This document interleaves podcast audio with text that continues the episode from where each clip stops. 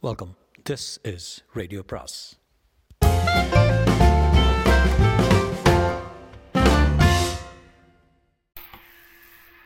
சுஜாதாவின் September பலி பாகம் மூன்று. கிருஷ்ணவேணி நெற்றியில் தகதகப்பாக குங்குமம் இட்டுக்கொண்டு வெள்ளிக்கிழமை தனவாக இருந்தால் கழுத்திலோ கைகளிலோ நகை இல்லை குறைந்த விலை சேலை கட்டியிருந்தால் தங்கசாமியை பார்த்ததும் கண்களில் கேள்வி எழ அவர் இல்லைங்களே ஊருக்கு இருக்காரு? என்றான். தங்கசாமிக்கு எப்படி அதை ஆரம்பிப்பது என்று திகைப்பாக இருந்தது. சிவானந்தத்தை சந்திச்சு தாமா வர்றேன். எங்கே இருக்காரு? என்றாள். வாசலை விட்டு உள்ளே வா என்று அழைக்கவில்லை. எங்கோ கிளம்பும் உத்தேசத்துடன் இருக்கிறார் போல் தோன்றியது. பெங்களூரில் பார்த்தம்மா. அப்படியா? என்றாள். அதற்கு மேல் அவளிடம் ஆர்வம் எதுவும் தென்படவில்லை. உங்களுக்காக ஒரு காகிதமும் ஏதோ பொருளும் அனுப்பியிருக்காரு. அக்கா தயாரா? ஆட்டம் ஆரம்பிச்சிருவாங்க என்று பத்து வயது சிறுமி முகமெல்லாம் பவுடர் தீற்றலாக உடனே ஓடி வந்து அவசரப்படுத்தினான். இதை வர்றம்மா என்றாள் கிருஷ்ணவேணி. வட்டமான முகம். புடவையின் அதிகப்படி சுற்றலையும் மார்பகங்கள் மீறி இருந்ததை கவனித்தான். உதட்டு ஓரத்தில் அலட்சியம் இருந்தது. எங்கே போறீங்க? சினிமாவுக்கு என்று அந்த கடிதத்தை படிக்காமல் கவரை பிரித்து பார்த்தாள். என்னது? புதுசாக இருக்கே. நகையெல்லாம்? எனக்குன்னு சொல்லி கொடுத்தாரா? என்று அதை தன் முன் தொங்கவிட்டு ஆராய்ந்தாள். மார்பு மேல் வைத்துக் கொண்டான்.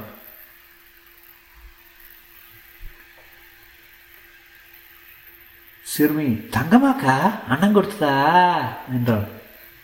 தங்கமா இருக்காது வேற ஒன்றும் இல்லையே என்றாள். வாங்கக்கா நேரமாயிடுச்சு. அப்புறம் டிக்கெட் கிடைக்காது என்று சிறுமி புடவை பிடித்து இழுத்தாள். வேற எதுவும் சொல்கிற நிலையில் இல்லைம்மா அவங்க சிவானந்தா என்றாள். அவர் எப்போ போதை இல்லாமல் இருந்திருக்காரு? நான் போதை சொல்லலை. வரப்போறீங்களா இல்லையாக்கா வந்துட்டு கண்ணு உனக்கு மோகன் அத்தனை இஷ்டமா? என் பூர்ணிமா இருக்குது நல்லாவே செய்யுது. பார்த்தாச்சா? பார்த்தாச்சு. பாட்டுக்காக இன்னொரு தடவை வர்றேன். வாங்கண்ணா.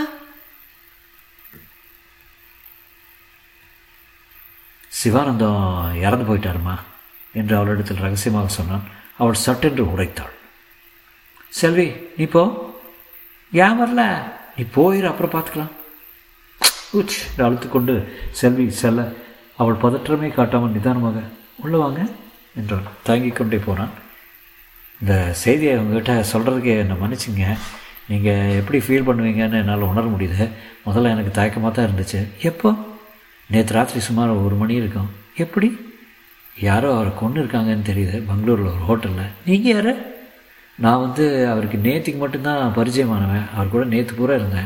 செத்து போயிட்டாரா? நிஜமாவா? ஆமாம்மா. உங்ககிட்ட சொல்ல வேண்டிய கடமைன்னு தற்செயலாக தான் ஏற்பட்டது. அதுக்காக வருத்தப்படுறேன். ரொம்ப வருத்தப்படுறேன். கண்களில் கண்ணீரை எதிர்பார்த்தான். மாறாக அவன் கொண்டு வந்திருந்த தெலுங்கு கடிதத்தை எடுத்து பிரித்து கவனமாக படித்து கொண்டிருந்தான். படித்து முடித்து விட்டு உங்ககிட்ட என்ன சொன்னார்? ராத்திரி பூரா உங்களை சரியாக நடத்தலைன்னா ரொம்ப வருத்தப்பட்டு உணர்ச்சி வசப்பட்டு பேசிகிட்டு இருந்தார். பிரத்யேகமாக என்ன உங்களை பார்த்து இதையெல்லாம் கையில் வச்சு அழுத்தி கொடுக்க சொன்னார். வேற என்ன சொன்னார்? பணம் இவ்வளோ தான் கொடுத்தாரா? அதில் ஏதாவது இருந்தால் தான் உண்டு. பெண்ணை கணவன் இறந்து போயிருக்கிறேன் அழமாட்டாயா? என்ன உங்களை காப்பாற்ற சொன்னார்? அவர் இது வரைக்கும் காப்பாற்றிட்டாப்புல தான் ஐயோ நான் என்ன செய்வேன்? இன்னும் கொஞ்ச நேரம் தலை குனிந்து தன் மார்பை பார்த்து கொண்டு சும்மா இருந்தாள். சரி நீங்கள் போங்க. எனக்கு மலைப்பாக இருக்குது. யாரையாவது கேட்கணும். பாடி இங்கே கொண்டு வருவாங்களா? போலீஸ்காரங்க துப்புரவாக விசாரிச்சுட்டு தான் கொடுப்பாங்க. யார்கிட்ட உங்ககிட்ட தான் நீங்கள் தான் போய் அதை வாங்கிக்கணும். இதை நான் உங்களுக்கு உதவி ஏதாவது செய்யணுமா? வேண்டாம் எனக்கு சனங்க இருக்காங்க. அவளை நிமிர்ந்து பார்த்தான் கண்கள் எந்தவித உணர்ச்சியும் இல்லை. விழியோரத்தில் கூட கண்ணீர் இல்லை. எப்படிப்பட்ட பெண் இவள் எத்தனை கெட்டுப்போன புருஷனாக இருந்தாலும் ஒரு ஒரு பாட்டமாவது மனைவி அழமாட்டாளா? ஒரு ஒருவேளை தனிமையை விரும்புகிறாள் போல. உங்களுக்கு இந்த சமயத்தில் எதுவும் தொந்தரவு கொடுக்க விரும்பல? நாளைக்கு காலையில் வர்றேன். மேல் விவரங்கள் எதுவும் வேணும்னு கேட்டு வச்சுங்க சௌகரியமாக இருக்கும். நீங்கள் இப்போ ரெஸ்ட் எடுத்துங்க நான் வர நாளைக்கு வரட்டுமா? இப்போ அவர் அதை எங்கே வச்சுருக்காங்க? பெரும்பாலும் ஆஸ்பத்திரியில் எடுத்துக்கு போயிருப்பாங்க. எனக்காவது என்னைக்காவது ஒரு நாள் இந்த செய்தி வரும்னு நான் எதிர்பார்த்தேன். என்றால் நிதானமாக தங்கசாமிக்கு ஏதும் பதில் சொல்ல முடியவில்லை. பிறையில் இருந்த கண்ணாடியில் எடுத்து தன் முகத்தை பார்த்து தன் குங்குமத்தை பெரு பெரிது செய்து கொண்டு பண்ணிக்கொண்டால் அவனை வினோதமாக பார்த்தாள். ஏதோ ஒரு அம்மன் மாதிரி தான் இருந்தாள் போய் வரட்டுங்களா? வாங்க. தங்கசாமி மேலே அந்த குறுகலான சந்தில் நடந்து திருமணையில் உள்ள வெற்றிலைப்பாக்கு கடையில் ஒரு பாக்கெட் சிசர் வாங்கி கொண்டு ஒன்றை எடுத்து பற்ற வைத்தான். பெட்ரோமாக்ஸ் வெளிச்சத்தில் மாலை பத்திரிகைகளில் அலறிக்கொண்டிருந்த தலைப்பு செய்திகளை பார்த்தான். பெங்களூர் பற்றி எதுவும் இல்லை. ஒரு எலுமிச்சை பிழிந்து சோடா வாங்கி குடித்தான். சற்று நேரத்தில் கிருஷ்ணவேணியும் அந்த சிறுமியும் ஒருவர் கரத்தை ஒருவர் பிடித்துக்கொண்டு சற்று வேகமாக நடந்து செல்வதை பார்த்தான். தங்கசாமிக்கு புரியவில்லை. சென்னைக்கு எதுக்காக வந்தேன்? தனியாக இருக்கும் மனைவி சமாதானப்படுத்தி தைரியம் சொல்லி கலை கவலைப்படாதீங்கம்மா.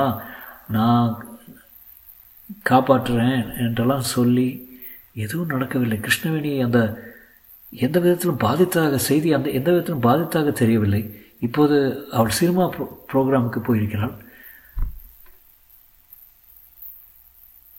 அவள் மேல் கோபமாக கூட இருந்தது. சிவானந்தத்தை அவன் ஒரு நாள் தான் சந்தித்தாலும் இப்படி வருத்தமற்று போவதற்கு அத்தனை மோசமானவனாக இருக்க முடியாது. தப்பு செய்தவனுக்கு மன்னிப்பே கிடையாதா?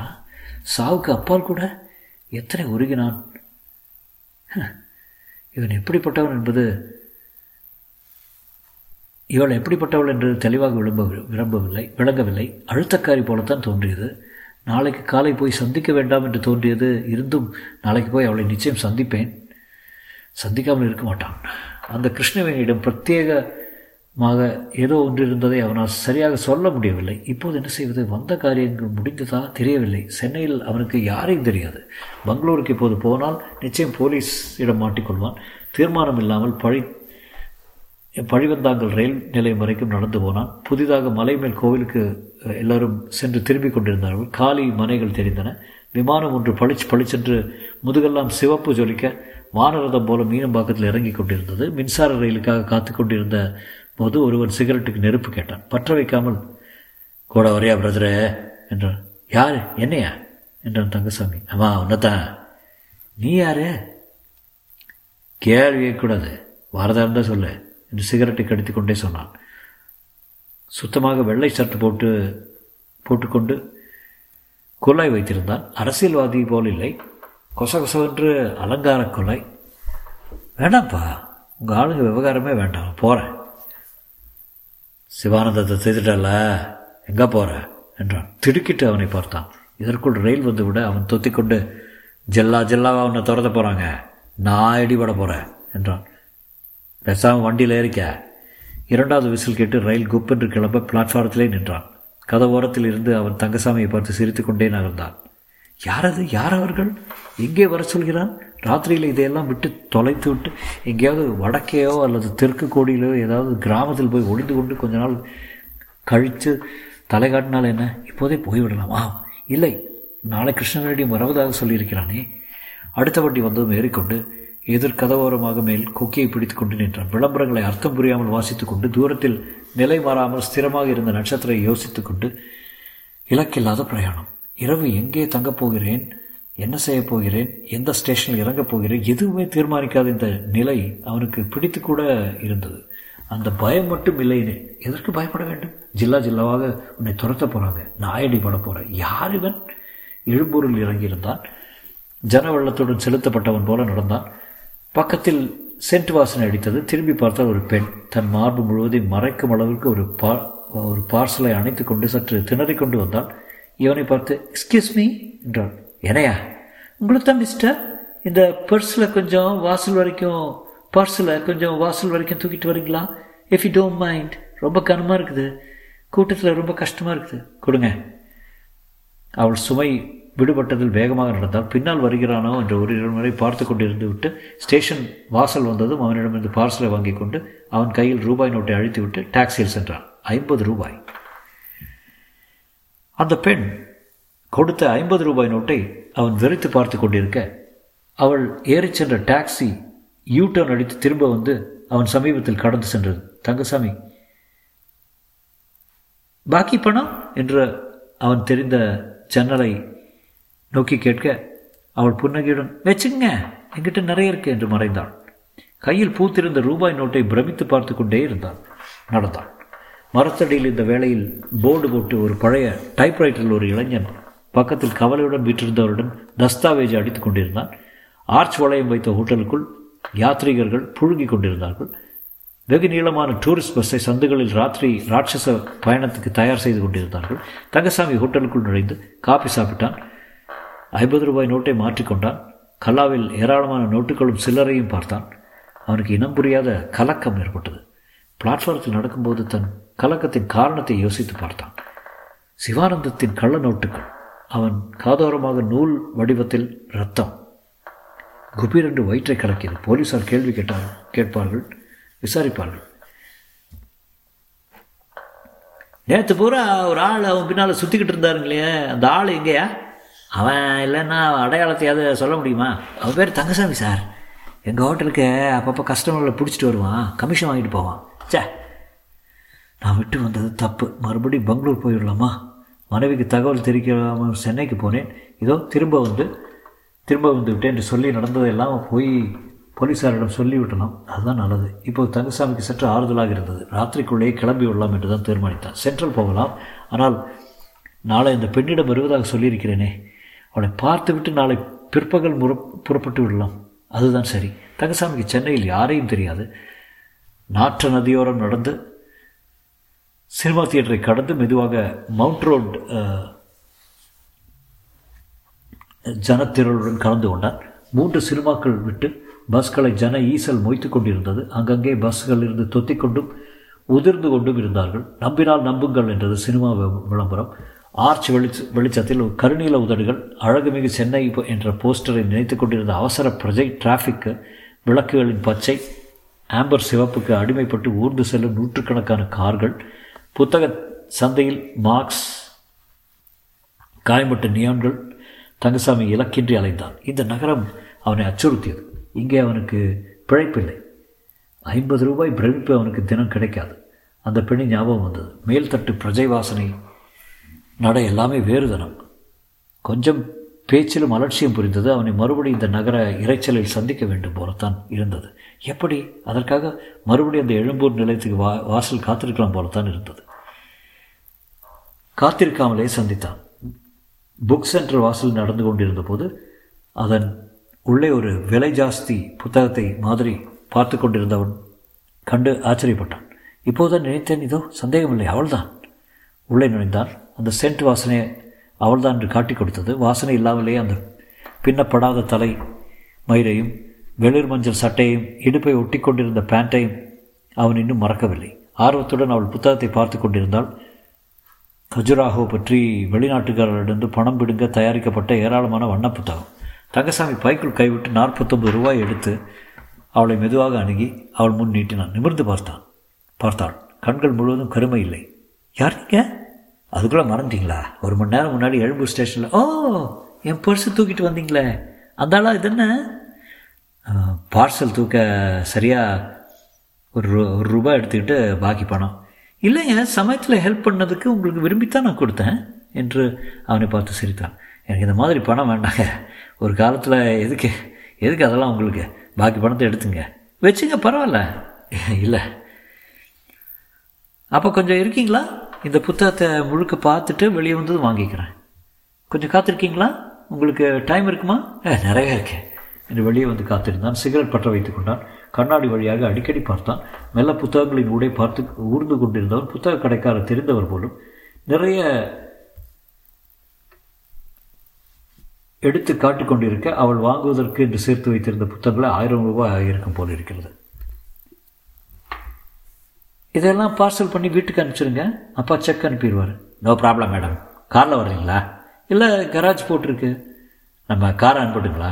வேண்டாம். வெளியே ஒரு ஃப்ரெண்டு காத்துட்ருக்காரு. கடைக்காரர் தங்கச்சாமியை பார்த்தேன் குட் ஈவினிங் சார் புக்ஸ் பார்க்கலீங்களா? என்றார். இல்லைங்க எனக்கு இதெல்லாம் படித்தா புரியாதுங்க. அவள் வெளியே வர காத்திருந்து தயாராக பணத்தை நீட்டினாள். நீட்டினான்.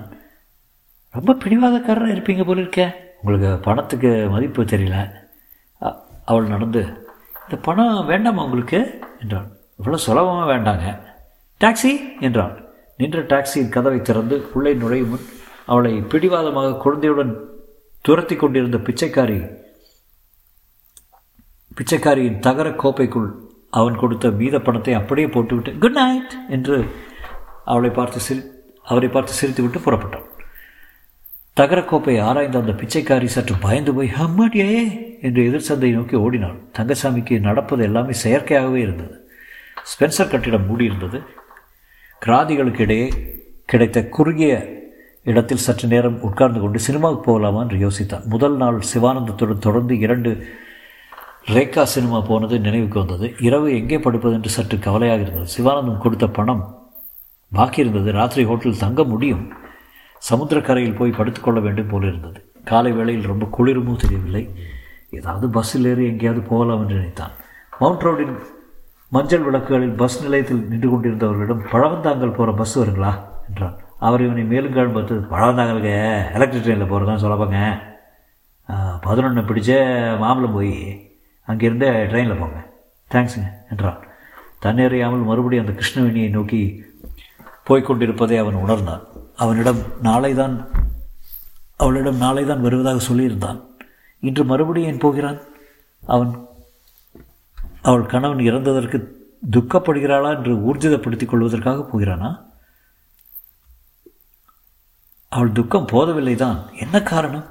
கணவனுக்கும் மனைவிக்கும் இடையே இதற்கு முன் நிகழ்ந்த அத்தகைய வாழ்க்கையும் தெரியாமல் அவனை பற்றி எப்படி நான் முடிவெடுக்க முடியும்? அவனே இறப்பதற்கு முன் சொன்னான் அவனை அவளை சரியாக நடத்தவில்லை என்று மாம்பலத்தில் ரயிலுக்கு மாறி பழவந்தாங்கல் வந்து சேர்ந்தபோது மணி பத்தாகிவிட்டது. சாராய் கடை மூடிவிட்டார்கள். இருந்தும் சாலையில் பலர் தள்ளாடி கொண்டிருந்தார்கள். ரோட்டோர பணியார கடை வியாபாரத்தை முடித்து விட்டது அடையாளம் ஞாபகம் இருக்க தங்கசாமி மறுபடியும் அந்த வீட்டை அணுகினான். விளக்கு எரிந்து கொண்டிருந்தது. இரண்டு மூன்று பேர் வாசல் நின்று கொண்டிருந்தார்கள். வாசல் ஒரு கார் நின்று கொண்டிருந்தது. காரின் முன் சீட்டு கதவை திறந்து கொண்டு ஒருவன் பனியனில் உட்கார்ந்து கொண்டு சுருள் சுருளாக போய்த்து கொண்டிருந்தான். அவனை பார்க்கையில் நம்பிக்கை உள்ள ஆசாமியாக தெரியவில்லை. தங்கசாமி கிட்ட போனான். யாருப்பா வந்திருக்காங்க? டிரைவர் அவனை ஒரு முறை நிமிர்ந்து பார்த்து ஆமாம் முதலாளி அனுப்பிச்சிருக்காரு. யார் முதலாளி? உள்ளே போய்த்தான் பாரு வீட்டை விட்டு மூன்று பேர் வெளியே வந்தார்கள். அவர்களை தொடர்ந்து கிருஷ்ணவேணி வந்தாள் வேற எதுவும் இல்லையா சிஸ்டர் நீங்கள் தான் பார்த்தீங்களே என்றார் கிருஷ்ணவேணி வெறுப்புடன். முதலாளி இதை உங்கள்கிட்ட கொடுக்க சொன்னார். மேல் செலவுக்கு ஏதாவது தேவைன்னா இந்த விலாசத்துக்கு ஒரு கார்டு போடுங்க. பணம் கிடைக்கும். வேலைகளை வேணும்னாலும் ஏற்பாடு செய்யலாம். என்ன? வரட்டுமா? இல்லைங்க நான் பார்த்துக்கிறேங்க என்றான். அவன் புடவை உடல் முழுவதையும் மறைத்திருந்தது. நெற்றி பொட்டை அழிக்கவில்லை. பக்கத்தில் சாயங்காலம் பார்த்த அந்த சிறுமி நின்று கொண்டு அக்கா இவங்கெல்லாம் யாருக்கா? கேட்டுக்கொண்டே இருக்க மூன்று பேரும் காரில் உட்கார்ந்து கொண்டு ஒரே சமயத்தில் கதவை சாத்தி கொள்ள உடனே கார் புழுதியுடன் புறப்பட்டது. எதிர்சாரியிலிருந்து அனைத்தையும் பார்த்து கொண்டிருந்த தங்கசாமியை முதன் முதலாக கிருஷ்ணவேணி பார்த்தால் அடையாளம் கண்டுகொள்ள தடுமாறுறார் நீங்கள் நீங்கள் சாயங்காலம் உங்கள்கிட்ட பெங்களூர்லேருந்து செய்து கொண்டது தங்கசாமிம்மா. காலையில் வரதா சொன்னீங்க? ஏன் உங்களுக்கும் வீட்டை தேடணுமா? தங்கசாமி புரியவில்லை. இல்லைம்மா உங்களுக்கு ஆறுதல் ஏதாவது சொல்லிட்டு போகணுன்னு அதனால தான் என்ன அறியாமல் இங்கே வந்துட்டேன். உள்ளே வாங்க என்றான். தொடரும்.